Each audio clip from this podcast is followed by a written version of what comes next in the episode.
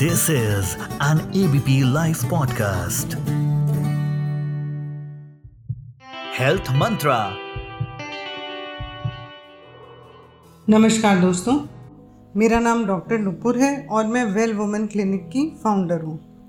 आज मैं आपसे बात करूँगी ब्लीडिंग आफ्टर मीनोपॉज के बारे में, जिसको हम कहते हैं पोस्ट मीनोपॉजल ब्लीडिंग। उससे पहले हम ये समझना चाहते हैं कि मीनोपॉज का क्या मतलब है। मीनोपॉज यानी कि रजनोवृत्ति महिलाओं में एक ऐसी स्थिति है जबकि मासिक धर्म आना बंद हो जाता है। ये महिलाओं में क्यों होता है? क्योंकि हार्मोन्स बदलते हैं, जैसे उम्र बढ़ती है और अंडेदानी में अंडा बनना बंद हो जाता है। तो जब मीनोपॉज का समय है, उस समय पर माहवारी बंद हो जाती है। तो यदि 12 महीने तक आपको महीना ना आए तो हम उसको मीनोपॉज कहते हैं। अब मीनोपॉज के बाद कभी भी ब्लीडिंग या स्पॉटिंग हो तो आप अपने डॉक्टर से ज़रूर संपर्क करिए, क्योंकि कभी कभार ये बहुत सीरियस भी हो सकता है। तो आइए जानते हैं इसके सबसे कॉमन या मुख्य कारण क्या हैं। सबसे पहला पॉलिप, यानी कि कोई भी ग्रोथ हो, चाहे वो यूट्रस में या सर्वाइकल कैनाल में या बच्चेदानी के मुंह पर। तो आपके डॉक्टर जब इंटरनल चेकअप करेंगे तो उन्हें दिखाई दे सकता है। उसके अलावा सेकंड कारण है जो यूट्रस की लाइनिंग है, यानी कि बच्चेदानी की लाइनिंग बहुत ही पतली हो जाती है, क्योंकि हार्मोन्स कम हो जाते हैं मीनोपॉज के बाद, और उसकी वजह से इतनी थिन या पतली होने की वजह से भी वो ब्लीड करने लगती है।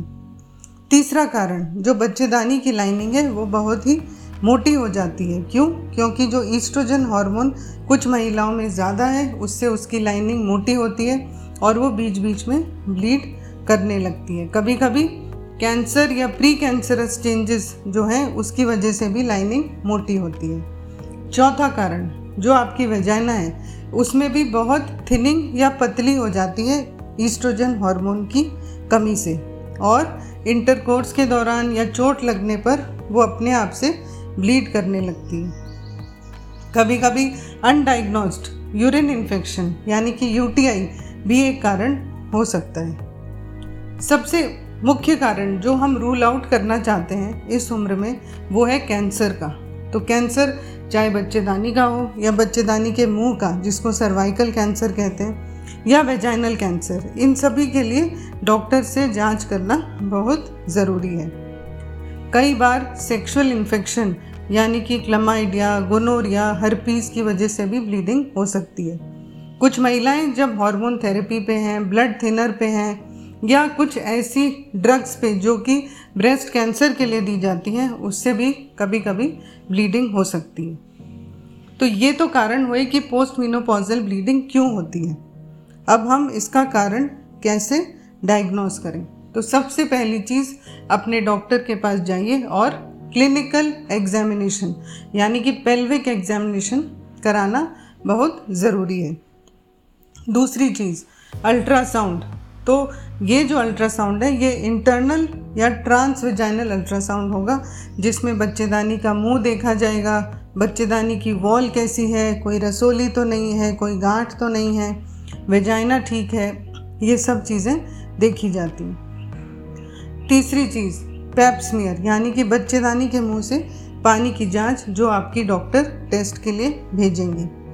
चौथी चीज़ है एंडोमेट्रियल बायोप्सी, जो ये बताएगी कि बच्चेदानी की लाइनिंग में कोई कैंसर का शक तो नहीं है।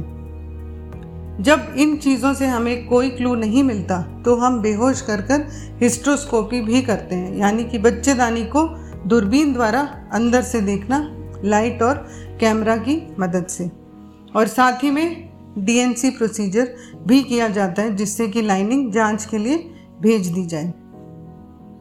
अब हम आते हैं कि इसका इलाज कैसे किया जाए। यदि हमें इसका कारण पता चल जाता है और ये ईस्ट्रोजन हार्मोन की कमी से है, जिससे कि वेजाइनल एट्रोफी या बच्चेदानी की लाइनिंग की थिनिंग थी, तो हम गोलियां भी दे सकते हैं यानी कि पिल्स, या वेजाइनल क्रीम एप्लीकेशन के लिए भी दे सकते हैं।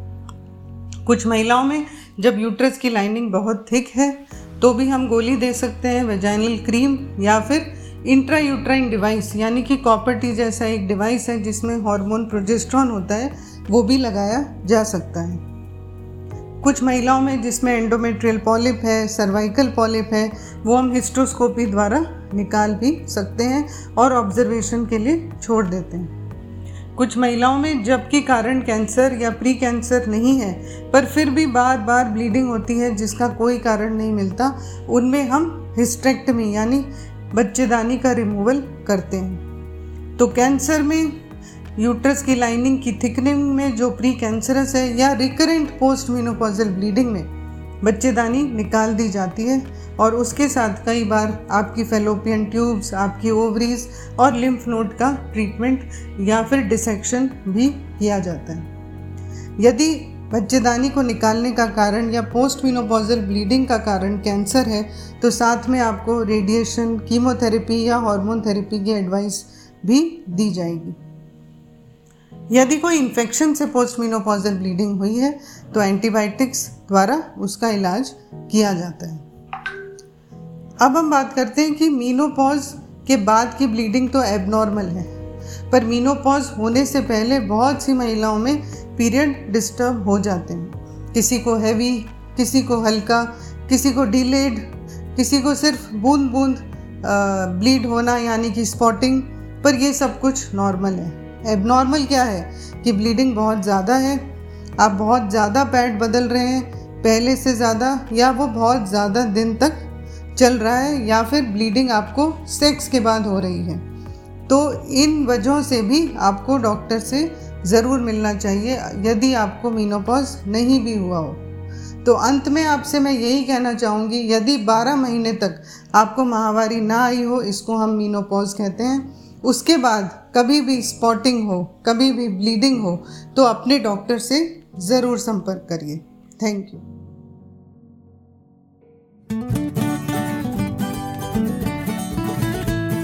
This is an ABP live podcast.